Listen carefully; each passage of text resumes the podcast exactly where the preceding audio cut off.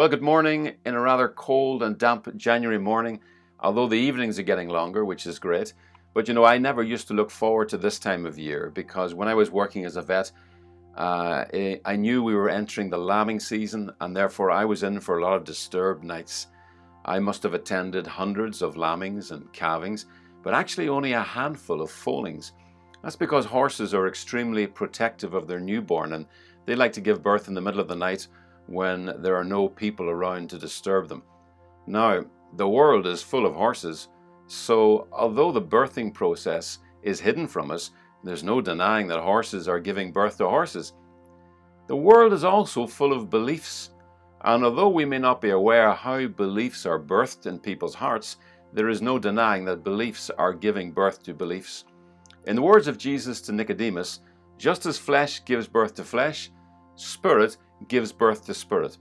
There's also no denying that the lives of people all over the world, their actions, their attitudes, are the direct result of the beliefs birthed in their hearts. None of us can escape this truth. All of us are living according to what we're believing about this world and our place in it. Now, that being so, I have a, an important question for you this morning. What do you believe is the gospel? Let me help you. If I asked you to name one verse in the Bible that best summed up the gospel, which one would you choose? Now, I think we both know that most people would go for something else that Jesus said to Nicodemus, recorded in John 3:16. For God so loved the world that he gave his only son, that whosoever should believe in him should not perish, but have everlasting life. Now that verse says that God so loved the world. In other words, here is the measure of how God loves us. He gave us His only Son. So, can you see that in these words, Jesus is revealing the Father by pointing to His love? You cannot know God if you do not know His love. For as the Apostle John declared, God is love. So, to know God, we need to know His love. And to know His love, we need to see just how much He has given. And here is how much He has given. Here is how much He loves. Here is who He is His only Son. Can you see then that until you or I begin to see just how much was given to us in the giving of Christ, we cannot begin to know the Father in the way He wants to be known. Now, let me say that again. Until you or I begin to see just how much was given to us in the giving of Christ, we cannot begin to know Father God in the way He wants to be known. Let me use an illustration. There's an old story you may have heard about a young man who was coming to his college graduation and he knew his father would give him a gift on his graduation. And he had his eye on a certain car for sale. And so he told his father that he wanted this car as a graduation gift. His father was quite wealthy and he could well have afforded it. On the day of his graduation, so the story goes, the father calls the son into his study and presents him with his graduation present a beautifully wrapped Bible. Now, the son is so angry at not getting the car that he throws the Bible down on the table, he storms out. Soon after that, he leaves home, he cuts himself off from his father, until one year, many years later, he has to walk back into that study again, this time to arrange his father's funeral. And there he sees in his father's desk the Bible he was given as a graduation present. And for the first time, he reaches down and picks it up and he opens it, and out falls a key. You guessed it the key to that car, and attached to the key is a label which reads, Paid in full. All those years had gone by, and that young man never realized just how much had been given to him by his father, and so never realized the love of his father. And so, for all those years, he never really knew his father. Now, I don't know if that story is true or not, but let me tell you something I do know is true. Jesus told a very similar story in Luke 15 about two sons who never really knew their father until they got to see the extravagance of his giving. I wonder this morning how true that could be of me. I think I know what is in the Bible, but in truth, I have yet to discover the true extravagance of the gift given to me, and so I have yet to know the Father, the true generosity of the Father.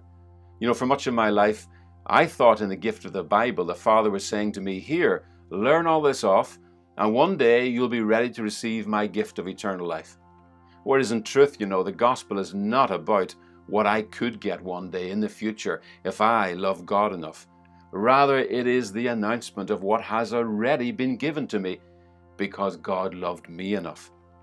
Can you see then that any gospel that does not reveal just how much was given to us in the giving of Christ cannot bring us to know Father God in the way He wants to be known?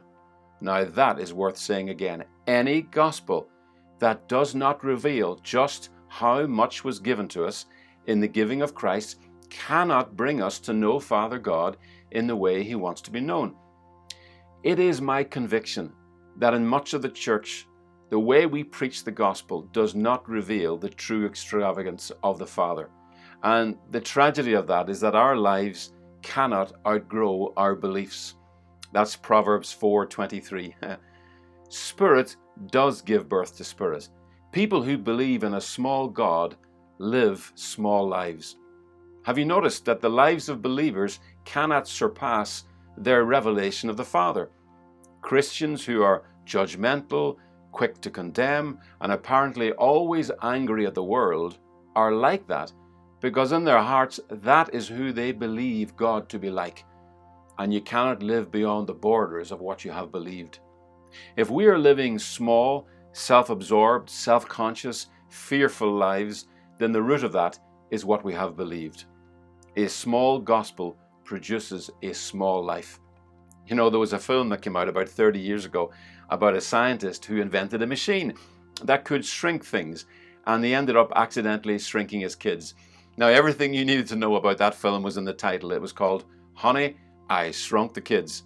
You know, it was so successful that a few years later they brought out a sequel called Honey, I Blew Up the Kid. I remember that one. But you know, the sad thing is that parents do have the power to shrink their kids. My fears, my anxieties, my beliefs, and my unbelief has profoundly shaped the lives of my children, for my words have shaped them, and those words were born from my beliefs. Nowhere is that more profound in their lives than the effect on them of what I have believed about God. My beliefs became their beliefs through the words I spoke over them. In the same way flesh gave birth to flesh, spirit gave birth to spirit. That is what Paul meant, you know, when he said to the Corinthians, I became your father through the gospel. This morning, I want to share with you my conviction that the gospel is much bigger, more glorious, more generous, and more joyful than we have ever known. Because the lives we were destined to live in Christ have got to be bigger, more glorious, more generous, and more joyful than the small lives limited by anxiety that multitudes of us as believers are living today. Let me say that in a different way. If believers are living shrunken lives, it is for one reason and one reason only. Honey, we shrunk the gospel.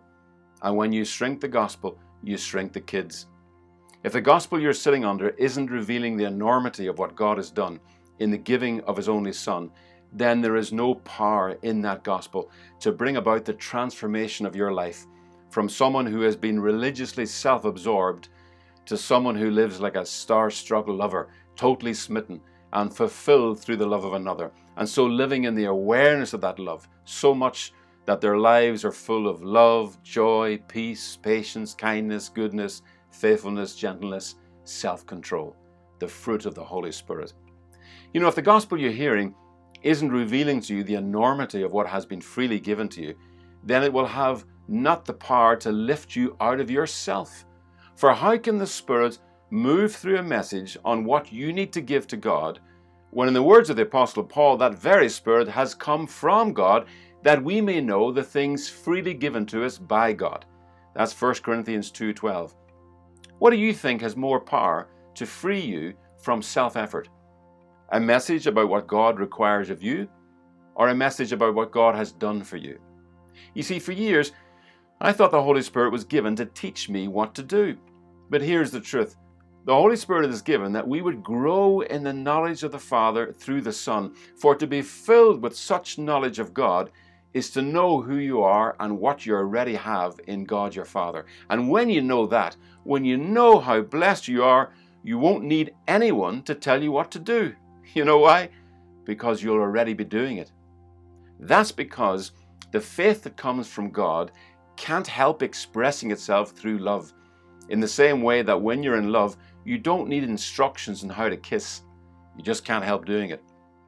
Paul called the gospel the power of God because the gospel he preached revealed God as he really is. And you know, God is so good that you can't know him for who he really is and remain the same. In fact, knowing him was always God's way of transforming our lives. As Jesus said, You shall know the truth, and the truth will set you free. But the truth is not a list of instructions, it is the person of God Himself. Being told what you need to do never set anyone free, because being pointed to yourself can never set you free from yourself. You need a Savior to set you free, and you are not that Savior. You know, that's why Paul was so furious when he heard that someone had come along to the Galatians and added to the gospel, because he knew that to add to the gospel is to shrink the gospel. To add to the gospel is to shrink the gospel. Some religious men, if you remember, had come along among the Galatians and taken the pure message about God and His love, what Paul called the message of Christ and Him crucified, and added just a little instruction to it about being circumcised. Now, that little contamination, that little leaven, as Paul called it, changed the whole nature of the gospel. From a message about God and His gift to one about you and your work. That little addition took the power out of the message because being told what you need to do never set anyone free. It was a lie when it was told to Adam in the garden. It was a lie when it was told to the Galatians, and it was still a lie when it was written in the last century above the entrance gate to Auschwitz concentration camp. Arbeit macht frei. Work will set you free. No, that is not the gospel. And everywhere, in every generation, Whenever the church has added a little instruction to the gospel, they have taken the power from the gospel. For only the truth can carry the power of the Spirit, and the truth is that you cannot set yourself free by what you could do for God. If you could, you wouldn't need a Savior. That's what Paul meant when he warned the Galatians that if you believe this different gospel, which is no gospel at all, you will have estranged yourself from Christ. You will have fallen from grace. You see, to fall from grace is to turn your back on the power of God, it's to go back to self effort. There is no power in self effort because grace is the power of God, not works. Now, I know many Christians get nervous when you start to talk about grace because, in their mind, grace speaks of an absence, the absence of God's judgment. But grace is not an absence, grace is a presence, the presence of God. Grace is His very life, His Spirit, His empowering to live his life. You see, the gospel is the good news that through Christ, his grace is now freely available for all who want to live in the power of his life. For all who want to live in the power of their own life, there's religion. And what Paul was telling the Galatians is you cannot mix the two. Add a little religion to your gospel, and you will shrink it of power. That's why, as soon as Paul heard that the Galatians had tampered with the gospel, he started to question them about where exactly they thought the power came from by which miracles had been done in their midst. He asked them, Did that power come through your obedience to the law or through hearing the gospel? Can you hear what he was asking them? Does power come from hearing what you need to give God or hearing what God has given you? You see, he was warning them that in adding a little self effort to the message, they had just shrunk the power of the gospel because there is no power in any gospel that points you to yourself. Being told what to do never set anyone free because being pointed to yourself can never set you free from yourself. The gospel is not a revelation of what you need to do to get God to give. The gospel is not a revelation of what you need to do to get God to give.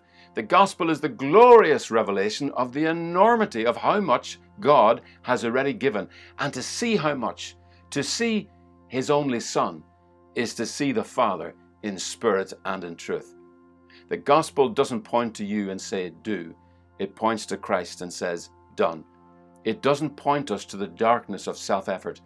It points us to the light of Christ. And when we see by His light, when we see life in the light of how much we have been given, we see ourselves to already have all things in Christ, and such knowledge takes an axe to the root of our grasping, selfish life. For when you see that your Father has saved you through the gift of His Son, you stop trying to save yourself. Being told what to do never set anyone free, and the power of the gospel is that it reveals the righteousness of God, His very life, not to be something we achieve, but someone we received Christ, the gift of God's life. The gift, not the reward. You see, there can be no mixing of receiving and achieving when it comes to the gospel, because one is of God and one is of ourselves. No matter how zealous they were for God in praying and fasting and sacrificial living, Paul said in Romans 10 that his Jewish brethren could not submit to receive the gift of God's righteousness, Christ, because they were so determined to establish their own righteousness. You see, the grace of God is not a license to sin, it is the power of God to live in union with Him. But we can only live in that power of grace to the extent that we submit to receive and live in God's life entirely as a gift. Now, can you do that? Can you put your pride in your back pocket and accept righteousness as a gift? Or are you too determined to establish your own righteousness? As long as you are, you will insist on mixing a little law into your life with Christ. and every time you do that, you're stepping back from Christ. You're estranging yourself from participating in the gift of His shared life. You're going back to your old self life. For only a man who sees himself as having a separate life from God tries to establish his own righteousness. Only a man or a woman who see themselves as having a separate life from God tries to establish their own righteousness. You know, in being married to Nicola, I only have one life, and it is a married life. I don't have a married life and a single life, and to live as if I have would only shrink my marriage.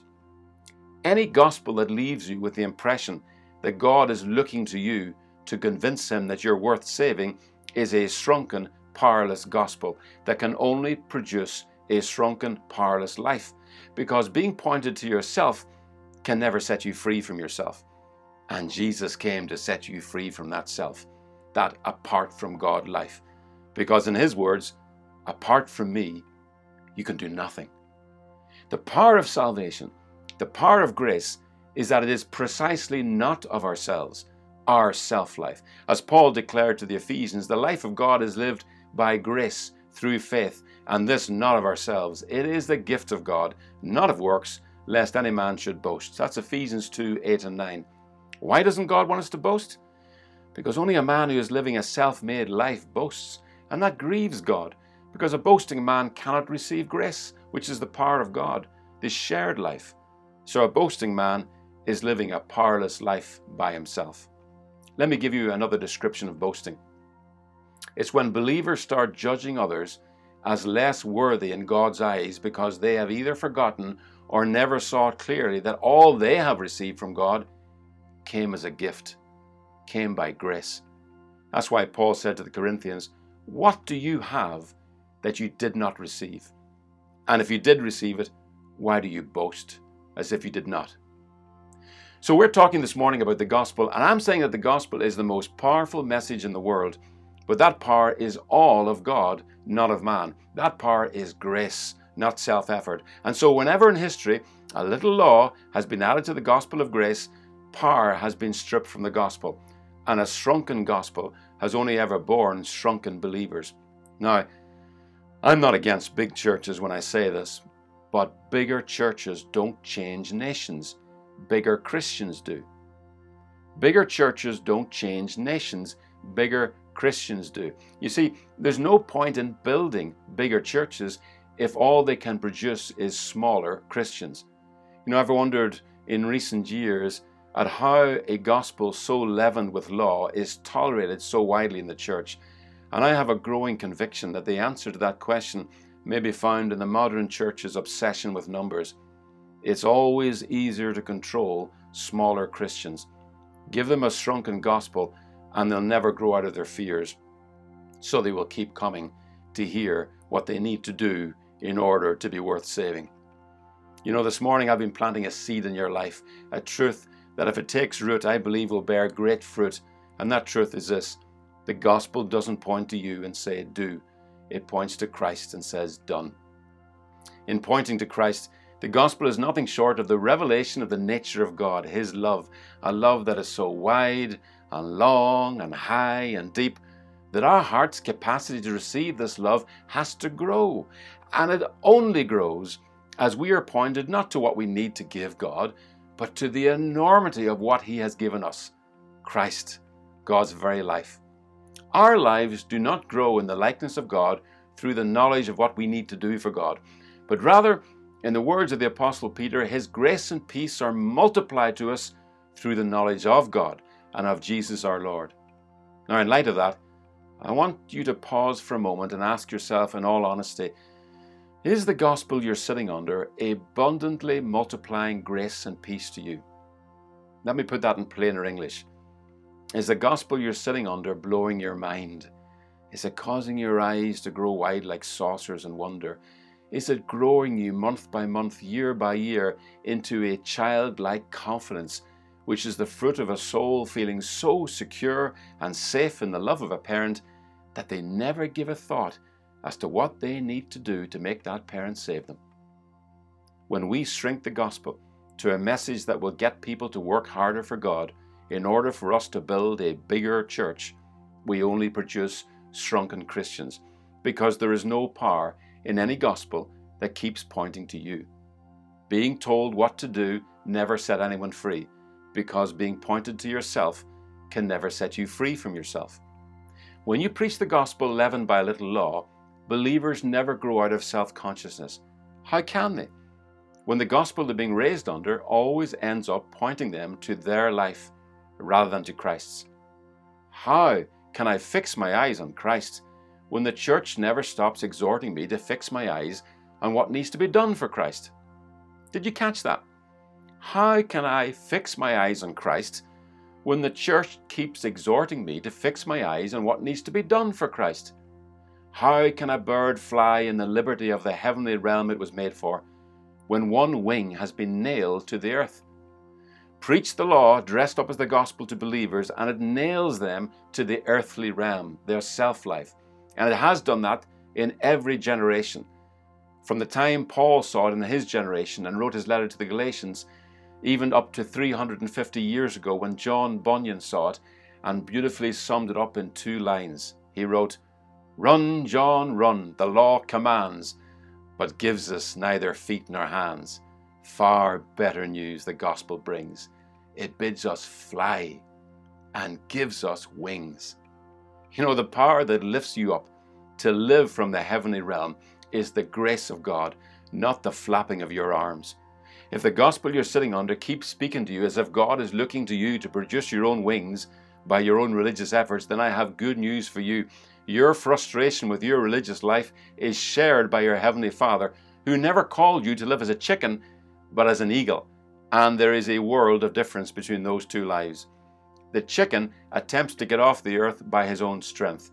The eagle allows the wind his wings were made for to carry him up and beyond the earthly realm. So he lives from an entirely higher perspective on life than the chicken. If the gospel you've been raised under is not imparting to you enough breath of God to lift you out of a self absorbed religious life, nor even bidding you to fly to transcend an earthly, Adamic, self centered mindset, then you're sitting under a shrunken gospel. And our lives cannot outgrow our beliefs. A small gospel produces a small life, and nothing shrinks the gospel more than a little law. Everywhere, in every generation, whenever the church has added a little instruction to the gospel, the gospel has shrunken in power. For only the truth can carry the power of the Spirit, and the truth is that you cannot set yourself free by what you do for God. If you could, you wouldn't need a Savior. This morning, you have heard the gospel.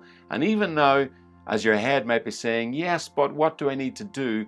Your heart has already begun to do all that is necessary to believe, because spirit gives birth to spirit, and faith is the spirit that comes by hearing the gospel. God bless you.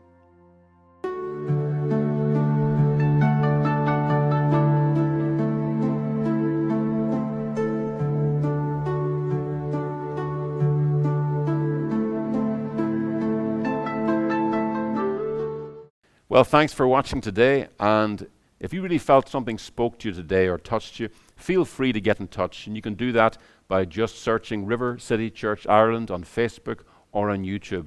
And I just really believe that as you're just listening to these messages, that something is changing in your life because the Word of God never returns to Him void. God bless you.